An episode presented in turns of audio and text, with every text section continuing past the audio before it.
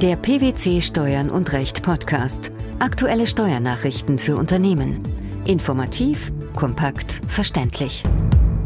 Herzlich willkommen zur 194. Ausgabe unseres Steuern und Recht Podcasts, dem PwC Steuernachrichten zum Hören.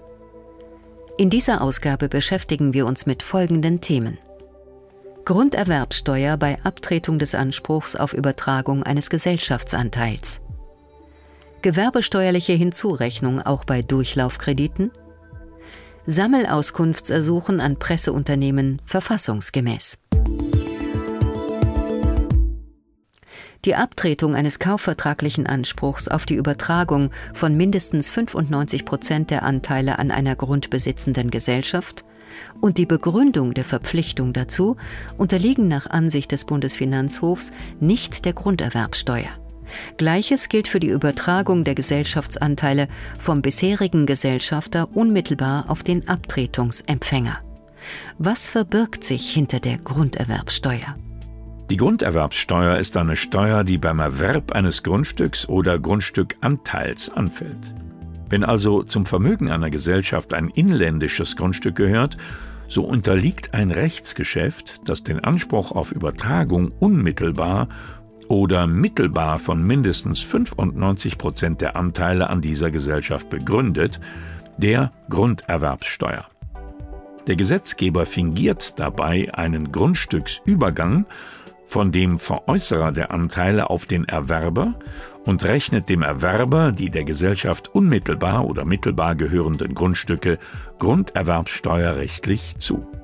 Die Vorschrift erfasst nach ihrem eindeutigen Wortlaut somit nur die Begründung eines Anspruchs auf Übertragung von mindestens 95 Prozent der Anteile an einer Gesellschaft, nicht aber die Abtretung eines bereits bestehenden Übertragungsanspruchs oder die Begründung der Verpflichtung dazu. Letztere sind Zwischengeschäfte, die von der Vorschrift nicht erfasst werden. Was bedeutet das für den Streitfall? Nach 1 Absatz 3 Nummer 4 Grunderwerbssteuergesetz unterliegt der Übergang unmittelbar oder mittelbar von mindestens 95 Prozent der Anteile der Gesellschaft auf einen anderen der Grunderwerbssteuer. Der Tatbestand ist jedoch ausgeschlossen, wenn dem Übergang der Anteile, wie im entschiedenen Fall geschehen, ein schuldrechtliches Rechtsgeschäft vorausgegangen ist durch das ein Anspruch auf Übertragung der Anteile im Sinne des Grunderwerbssteuergesetzes begründet wurde. Wie begründeten die Richter diese Einschränkung? Diese Einschränkung diene nicht nur dem Schutz des Erwerbers vor einer doppelten Inanspruchnahme aufgrund der bloßen Erfüllung eines bereits zuvor begründeten schuldrechtlichen Rechtsgeschäfts, das seinerseits der Grunderwerbsteuer unterliegt. Die Einschränkung diene vielmehr zugleich dem Interesse des Veräußerers der Anteile, der andernfalls Gefahr liefe, als Steuerschuldner zweier auf denselben Gegenstand gerichteter Erwerbsvorgänge in Anspruch genommen zu werden. Unser zweiter Beitrag befasst sich heute mit der Gewerbesteuer. Es geht um die Frage, ob eine gewerbesteuerliche Hinzurechnung auch bei sogenannten Durchlaufkrediten zu erfolgen hat. Laut der Auffassung des Finanzgerichts Hamburg lautet die Antwort ja. So ist es. Eine gewerbesteuerliche Hinzurechnung gemäß Gewerbesteuergesetz hat auch bei Zinsen für Durchlaufkredite zu erfolgen. Eine Saldierung der Zinsaufwendungen mit Zinserträgen aus der Weitergabe von Darlehen ist nicht möglich. Das Finanzgericht Hamburg beruft sich dabei auf die ab 2008 erfolgte Änderung der betreffenden Passagen im Gewerbesteuergesetz. Welcher Sachverhalt war gegeben? Die Klägerin, eine Holding, hatte Darlehen an ihre Tochtergesellschaft zu gleichen Konditionen weitergereicht wie diejenigen Kredite, die von ihr bei einer Bank aufgenommen worden waren. Die wirtschaftliche Tätigkeit der Holding bestand im Wesentlichen in der Aufnahme und Weitergabe der Darlehen. Die Klägerin meinte, die betreffenden Durchlaufzinsen seien nicht hinzuzurechnen, da sie aus der Kreditaufnahme keinen Nutzen gezogen habe. Das Finanzamt lehnte eine Saldierung von Zinsaufwendungen und Zinserträgen ab und rechnete die Zinsen als Entgelte für Schulden unter Abzug des Freibetrags von 100.000 Euro zu einem Viertel dem Gewerbeertrag hinzu. Das Finanzgericht wies die hiergegen erhobene Klage der Holding ab. Aus welchem Grund?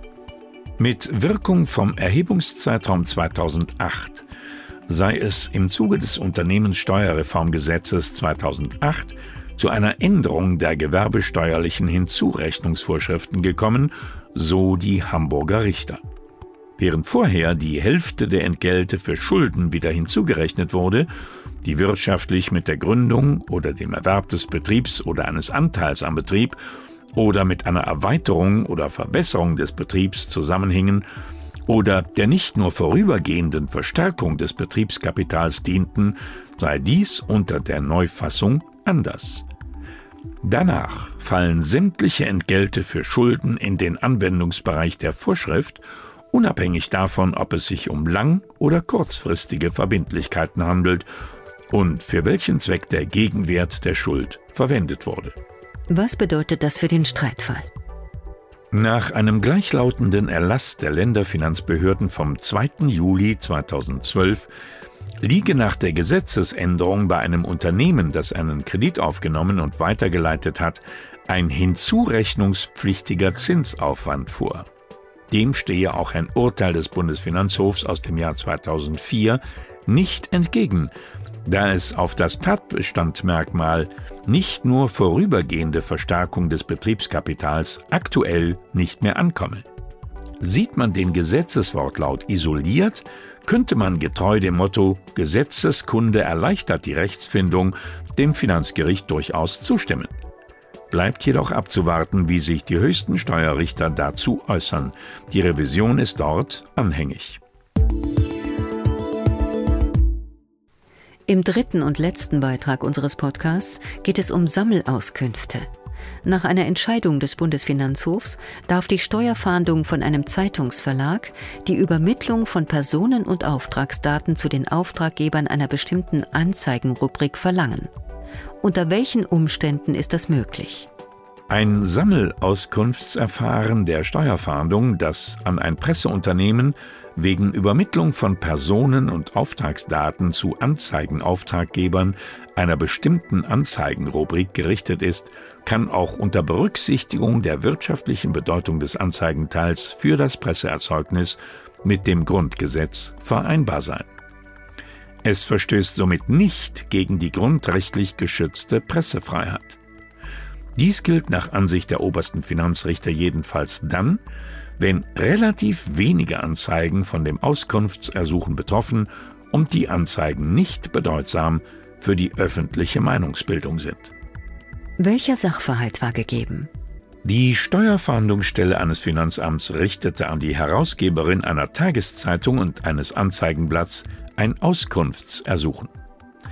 Danach verlangte die Finanzbehörde für einen Zeitraum von insgesamt zwei Jahren die Übermittlung von Namen und Adressen sämtlicher Auftraggeber von Anzeigen der Rubrik Kontakte, in denen sexuelle Dienstleistungen beworben wurden.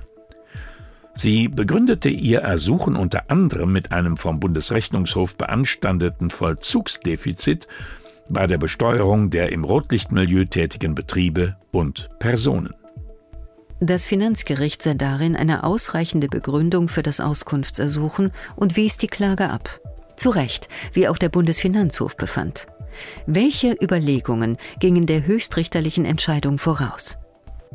Der Schutzbereich der Pressefreiheit umfasse zwar grundsätzlich auch den Anzeigenteil von Presseerzeugnissen. Die konkrete Reichweite des Grundrechtsschutzes ergebe sich jedoch erst unter Berücksichtigung der allgemeinen Gesetze im Sinne des Grundgesetzes. Von der Pressefreiheit geschützt sind danach nur solche Anzeigen, die für die öffentliche Meinungsbildung bedeutsam sind oder der Kontrollfunktion der Presse dienen. Bei den betroffenen Anzeigen war dies jedoch nicht der Fall. Allein die wirtschaftliche Bedeutung der Anzeigen für das Presseerzeugnis führe dabei ebenfalls nicht zur Unvereinbarkeit mit dem Grundgesetz, da nur relativ wenige Anzeigen von dem Auskunftsersuchen betroffen waren. In anderen Fällen können die Hürden für ein Auskunftsersuchen allerdings höher liegen. Wie äußerte sich hierzu der Bundesfinanzhof?